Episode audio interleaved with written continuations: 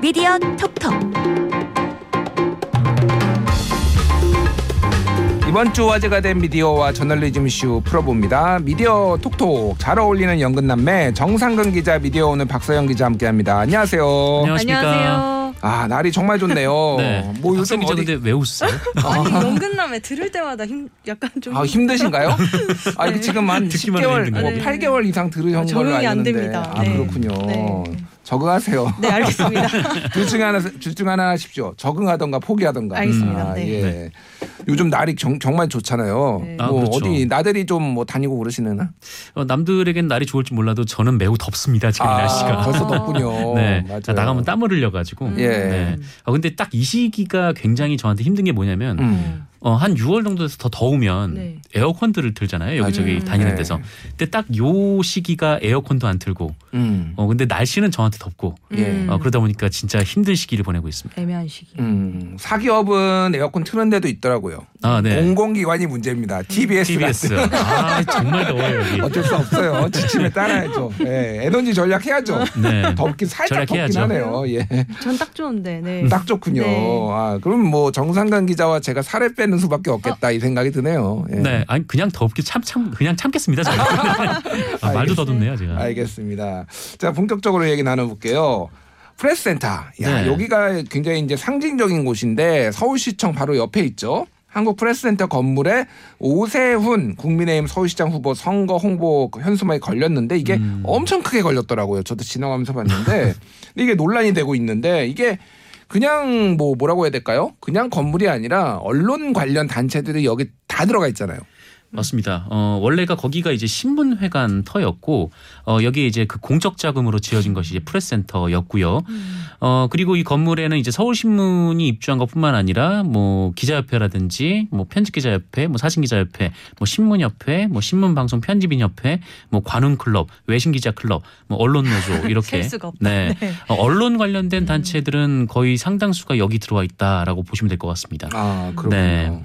그래서 이게 서울 네. 소유권이 제가 알기로 두 가지가 좀 분리돼 있나 그런 걸로 알고 있는데. 네. 맞아요. 네. 네. 11층까지는 아마 서울신문이 소유권을 가지고 운영을 하고 있는 걸로 알고 음. 있고 어, 12층부터는 이 코바코 가 아. 소유를 하고 있는 걸로 알고 있습니다. 12층부터 20층. 20층은 아마 그 뭐죠? 무슨 행사장 같은 네, 거. 행사장이 뭐 있죠. 19층에 식당 있고 그런데 네. 여기는 코바코라고 한국 방송광고공사인가요? 거기가 네. 아마 네. 소유권을 가지고 있는 걸로. 그러니까 방송사들의 이제 광고를 받아서 이제 뭐 배분하는 예. 예. 전에는 이제 방송사들이 직접적으로 광고 영업을 할 수 없었고 음. 이 코바코가 영업을 해서 이제 방송사들에게 나눠주는 방식이었는데 음. 지금은 이제 뭐 코바코뿐만 아니라 이제 다른 민영 랩들도 있죠. 예, 그러니까 공영방송은 아직도 코바코가 네, 하고 있고 공영방송 어찌됐든. 코 바코 하고 있고요. 그래서 여기에 이제 굉장히 많은 언론 단체들이 있는데 여기에 오세훈 서울시장님이 어, 얼굴이 딱 걸려 있어서 뭐 좋아하시는 분은 좋아하시겠고 싫어하시는 분은 싫어하시겠지만 우리가 정치적 얘기를 하려는 게 음, 아니라 네. 이게 좀 적절한지 여부를 음. 따져보려는 거예요. 네. 일단 오세훈 후보는 이 프레스센터 건물 11층 그러니까 이거는 서울신문이 임대를 내준 거죠. 11층이니까. 맞습니다. 네. 선거사무소를 차렸고 현수막은 내건 거예요. 어 근데 야 프레스센터에 오세훈 얼굴이 아니 여기에다가 선거사무소를 내주는 게 적절해? 음. 뭐 이렇게 좀 문제 제기를 하시는 분들도 있더라고요. 박성 기장 어떻게 보십니까? 13일에는 현수막이 되게 크게 걸려 있었어요. 음. 기억하시 음. 모르겠는데 네, 네. 엄청 7개에서 8개 층을 덮는 정도의 대형 선거 현수막을 이제 프레스센터 외벽에 걸어 놨었는데 이제 이걸 보고 여러 언론 시민 단체들도 많이 지적을 하고 약간 기자들도 많이 지적을 해서 그런 기사로서 지적을 해서 그런지 11층 서울신문 공간인 11층에만 그 11층짜리 한 층 건물에만 맞게 현수막을 다시 제작해서 음. 다시 걸었습니다. 예. 근데 제가 이제 생각했을 때는 사실 이게 한국 프레스 센터잖아요. 그 건물명이 음? 기자들을 약간 대표하는 이런 단체 검, 단체가 이 건물에다가 이렇게 그 헌- 현수막을 건 건데 예. 만약에 약간 전국 경제인연합회, 뭐 정경련이나 뭐 한국 무역협회, 음. 회관 뭐 이런데 약간 뭐 민주당이나 약간 국민의힘 인사에 그 선거 현수막이 걸려 있으면 어 약간 이 협회 이 단체가 이 후보자를 지지하나 약간 이런 생각이 좀 들 것 같긴 해요 저는 예. 그래서 이게 적절한지는 한번 좀 걸기 전에 좀 더 신중하게 생각을 하면 좋지 않았을까 이런 음. 생각은 들었습니다. 네. 이뭐 오세훈 후- 후보 입장에서는 내가 여기다 걸지도 못해? 뭐 법적으로 문제가 돼 이런 생각을 할 수도 있는데 이게 네. 전례가 네. 있나요 없나요 과거에? 전례는 있습니다. 있어요. 전례는 네. 있는데 어. 어, 당시에 그러니까 2010년에 이제 지방선거를 할 때 그때도 이제 오세훈 시장이 이 프레스센터에 선거 사무소를 차렸어요. 아 그랬어요. 네, 그때는 이제 1층에 차렸었고 2010년이면은 오세훈 시장이 재선에 재선할 도전했잖아요. 때. 네. 요번에는 사선에 도전했다니까 짝수 때는 보통 여기 와서 하시나 봐요. 그러게요. 음. 어 그리고 2010년 그 해에 이제 김영숙 서울시 교육감 예비 후보 역시 이 서울신문에 임대를 내고 이 프레스센터에 그 입주를 했는데 음. 어 그때 당시 두 후보의 걸개가 네. 프레스센터 외벽을 또 이제 가득 채우는 또 그런 모습이 좀 있었고요. 예. 어, 그리고 2011년에는 그 나경원 한나라당 서울시장 당시 이제 보궐선거였죠. 예, 예. 어, 당시 이제 나경원 후보에게 선거사무소가 임대가 됐었습니다. 음, 그렇군요. 어찌됐든 다 보수 성향의 후보들이 공교롭게도 음. 여기에 이제 선거 사무소를 차렸다 이렇게 볼 수도 있는 것 같은데 이게 뭐 지금 당시에 그러니까 제가 재선 사선이 때 가능하다라고 뭐 그러니까 하시 좋아하시는 거 아니냐 말씀을 드린 게 이게 그냥 웃자고 한 게 아니라 음. 서울시를 이미 아 잡고 있는 네. 시장이나 뭐 후보들이 와서 지금 하는 경우가 많은 거잖아요. 어떻게 보면. 뭐 그런 셈이죠. 어, 네. 결과적으로 보면 그렇게 된 거고 정권도 보수 정권일 때 뭐 이를테면 음. 그러니까 이를테면은 이게 코바코가 있기 때문에 음. 코바코에서는 또 오해받는 거를 싫어서 만약에 뭐 상대 뭐 민주당 정부였으면은 또 민, 코바코가 막 반대를 해서 못할 가능성도 있지 않았을까 했는데 정부도 보수 정권이고 서울시장도 음. 보수 쪽에서 이제 잡고 있다 보니까 이게 문제 제기가 안 되고 자연스럽게 넘어간 건 아닌가 이런 합리적 추론은 가능하지 않은가 이렇게 생각을 하는데 서울신문 입장이 좀 궁금해요. 서울신문은 뭐라고 합니까? 뭐 서울신문은 뭐 특정한 정치적인 입장 때문에 한 것은 아니다 이렇게 해명을 했고요. 이제 과거에도 이 프레스센터에 선거사무소가 입주했던 적이 있었고 또 이번 선거에서도 그 오세훈 후보 측만 입주 요청을 해왔기 때문에 음. 뭐 거부할 근거가 없었다라는 게 서울시 신문의 음. 입장입니다. 네. 어쨌든 동의는 하신 거잖아요. 누가 그 서울신문 측에서 아 서울신문 측에서요. 이- 이- 서울신문은 네. 좋아라 했겠죠. 다 짧게 많이 네. 돈을 벌 수 있을 텐데. 어, 네. 예. 이거 비어 있, 저는 비어 있는 줄은 몰랐어요 일단. 음. 11층이 여기가 좀 비싸긴 해요. 제가 알기로 아. 임대료가 왜냐면 너무 좋잖아요. 이 공간 자체가 이게 거- 위치가 위치가 네. 너무 좋아서 상당히 비싼 걸로 알고 있는데 어쨌든 비어 있었네요. 예. 네. 근데 뭐 그 아마 뭐 서울신문이 뭐 비어 있었는지 음. 아니면 이제 뭐 그 입주를 위해서 이제 청소를 했는지 뭐 그건 잘아 그렇죠. 모르겠습니다만 예. 음. 근데 저는 좀 이게 뭐 한국 언론의 상징과도 같은 건물에 그쵸. 그 특정 후보의 이제 서, 서- 사진이나 걸개가 걸렸다. 뭐 음. 이것도 이건데 저는 좀 다른 한편으로 생각해 보면은 이 서울신문은 이 서울시장 선거를 취재 중이지 않습니까? 예. 음. 어 근데 이 서울신문이 이 건물을 임대하는 과정에서 음. 금전 거래가 오갔을 거란 말이죠. 어. 어, 그 과정은 물론 이제 법적으로 문제는 없습니다만 음. 어, 그런데 그 언론사가 그 특정 후보와 금전 거래를 통해서 자신의 음. 사무실을 뭐 임대를 해줬다. 음. 어, 이게 좀 뭐랄까요 자연스러운 과정인가라는 생각이 한편에서도 들더라고요. 그럴 네. 수도 있겠네요. 네. 예. 오해를 충분히 받을 수도 있겠고 뭐 비판을 제대로 할 수 있겠느냐 뭐 이런 지적도 나올 수도 있겠네요. 뭐 서울신문 나름에서야 뭐 자기들은 비판을 하겠다라고 음. 하겠지만 뭐 음. 이제 그렇지 않은 기사를 또 있을 거 아닙니까? 그럴 음. 때마다 또 주변은 그 독- 보는 오해를. 독자들의 시선에서는 네. 좀 오해가 갈 수밖에 없는 상황이겠죠. 그렇군요. 이게 이제 서울신문이 특히 최근에 이제 몇 년 전에 이제 그 소유 구조가 바뀌면서 호반 건설이 이제 대주주가 네. 되면서 음. 이게 또 가능한 것 아니냐 뭐 이런 시각도 있던데 이거는 좀 어떻게 봐야 될까요? 정상근 기자님께서 말씀하셨다시피 음. 그 10년 전에도 이렇게 선거사무소가 차려졌을 당시가 있었었잖아요. 그때는 이제 서울신문 안에서 내부적으로 비판이 나왔었다는 거죠. 아 음. 그래요? 근데 지금은 별 이야기가 없다. 음. 네.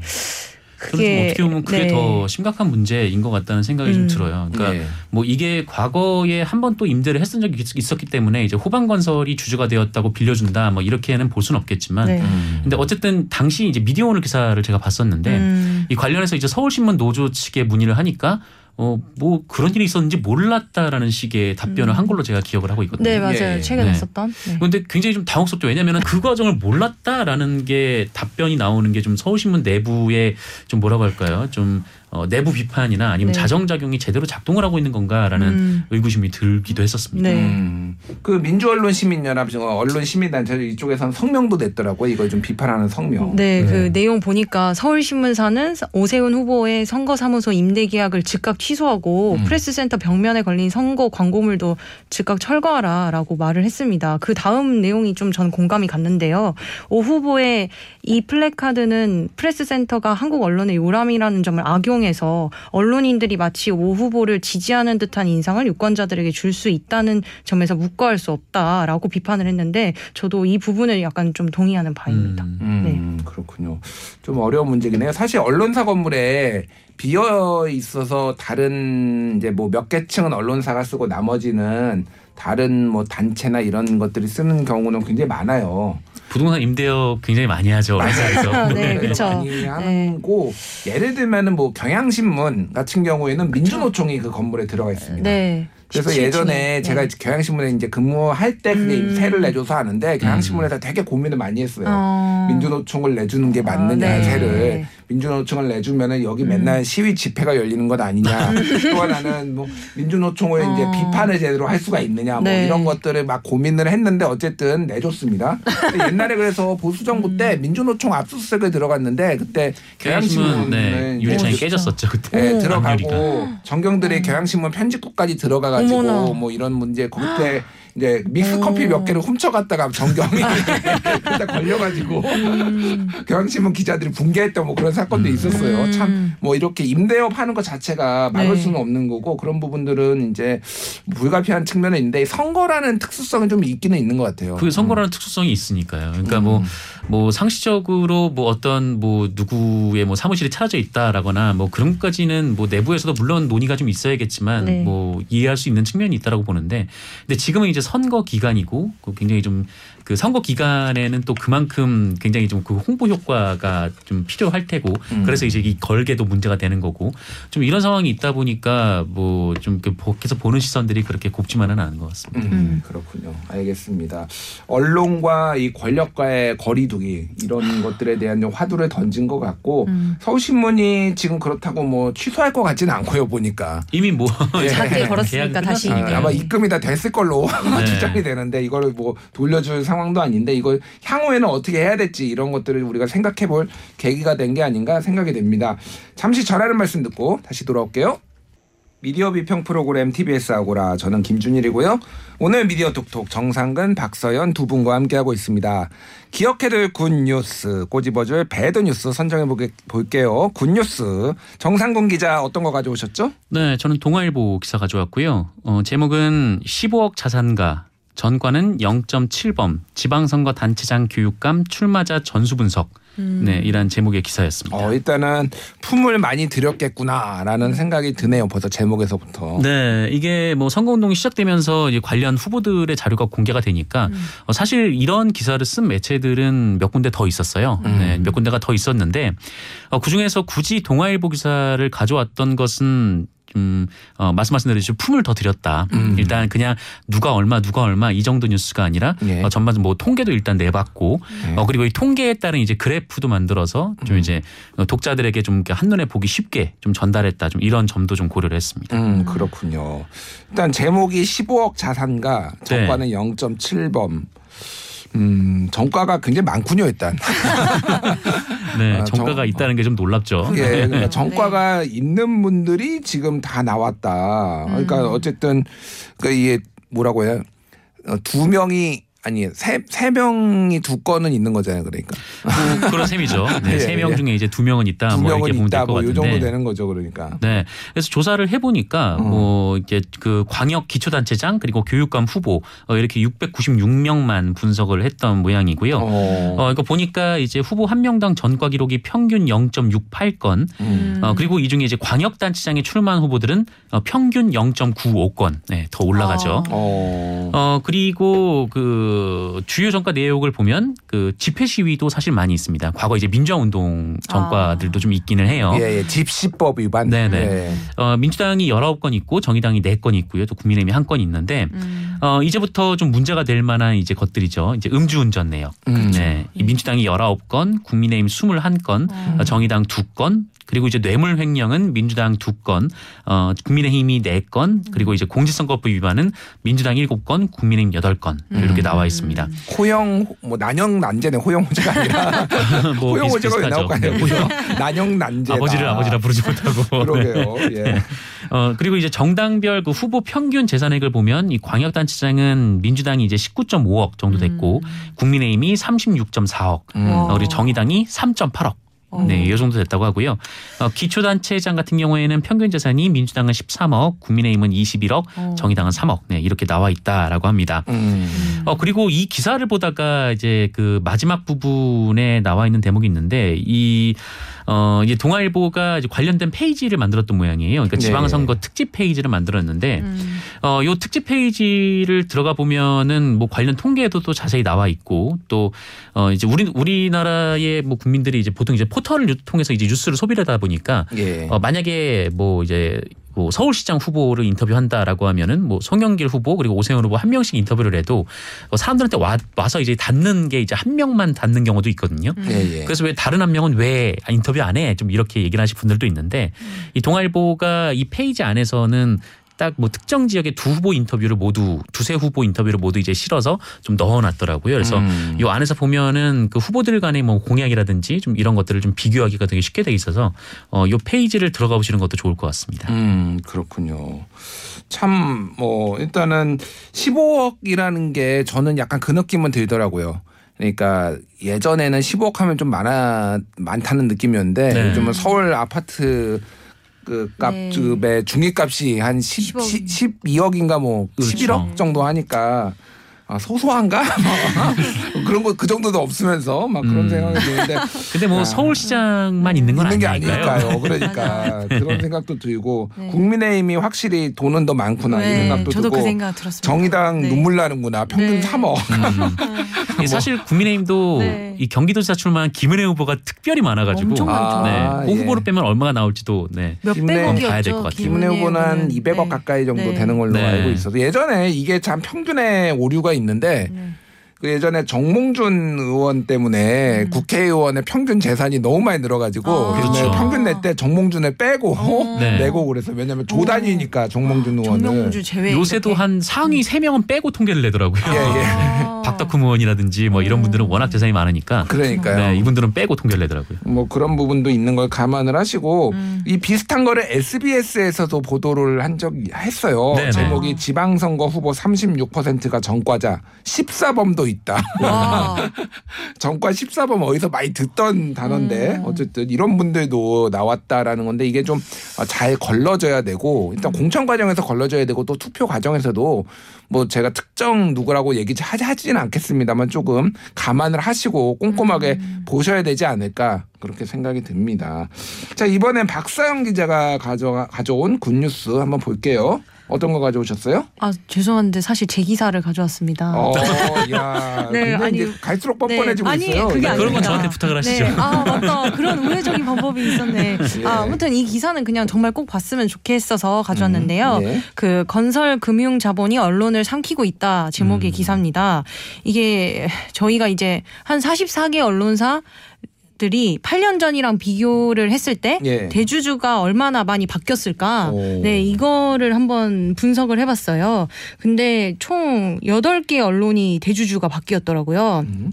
근데 저희가 늘 이제 뭐 사주의 일가가 언론사를 가지고 있다. 뭐 기업 기업 지분이 많다. 뭐 한국경제 같은 경우 뭐 다른 언론사들도 뭐 그런 언론사들 많은데 그런 이야기는 늘상 들어왔지만 최근 들어 좀 건설 자본이랑 사모펀드, 금융 자본들이 언론에 대, 언론사를 인수하는 경우가 많아져서 예. 정말 이게 통계를 내보면 어, 유의미한 통계가 나올까 이런 생각을 하면서 한번 접근을 해봤는데 실제로 여덟 개의 대주주가 바뀐 언론사들 중에서 음? 이제 다섯 곳이 건설사가 대주주가 됐고 어, 음. 두 곳이 금융자본이 대주주가 됐고 한 곳은 그냥 뭐 운송회사가 대주주가 됐었더라고요. 그냥 뭐 네. 어차피 이거는 그냥 객관적인 팩트니까 사실관계니까 한번 뭐 어디- 어디가 어떻게 바뀌었는지 좀 간단하게 알려주시죠. 네, 뭐 서울신문, 헤럴드, 경제, 그다음에 G1 강원방송이라고, 예. 네 강원 민영방송, 그다음에 UBC 울산방송, 전자신문이 건설자본이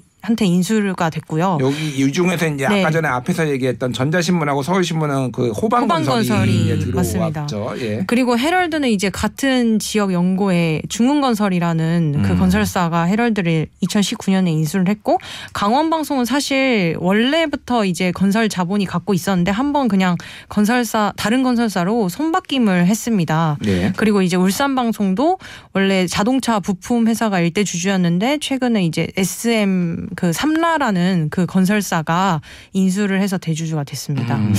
네, 이후에 이제 아시아경제랑 KBC 광주방송이 좀 눈에 띄는데 아시아경제 특히 사모펀드가 인수를 했어요. 예. 네, 그리고 또 KBC는 그 어, 금융투자회사가 인수를 했었음 했습니다. 음. 지난해. 네. 그래서 이제 어, 8개 언론사들의 지분 구조가 어떻게 바뀌었고, 이제 나머지 다, 어, 36개 언론사들은 어떻게 구조가 돼, 그 지분 구조가 되어 있는지를 이제 기사에 다 녹여 놨는데요. 예. 한번 보셨으면 좋겠고, 제가 이 기사를 가져온 이유는 음.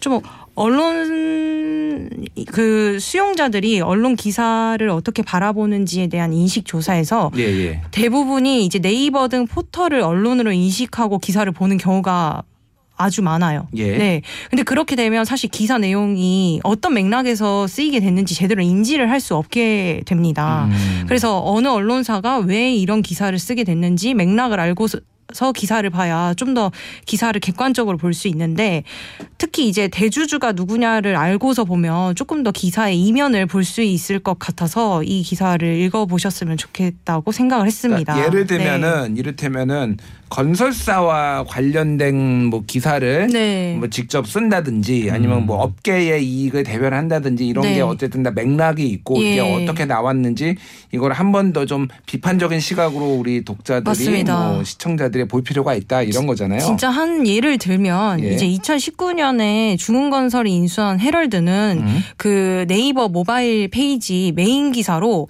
그 고양 덕은 중흥 S클래스 파크시티 22일 견본주택 개관이라는 제목의 분양 기사를 이제 메인 기사 top으로 배치를 해서 걸어놨어요. 오. 근데 이건 기자들한테도 굉장히 납득할 수 없는 일이었거든요. 음. 그래서 공정보도위원회에 이 기사가 이 분양 기사가 음.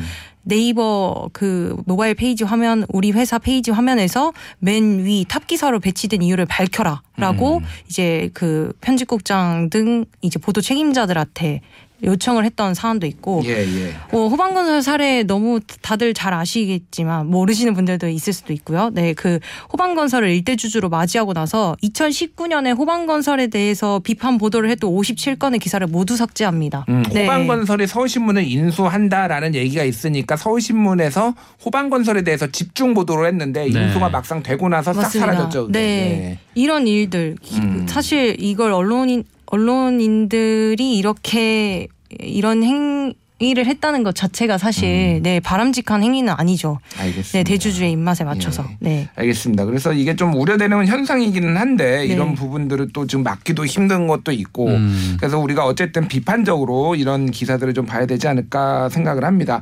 자 이어서 bad news 선정해 볼게요.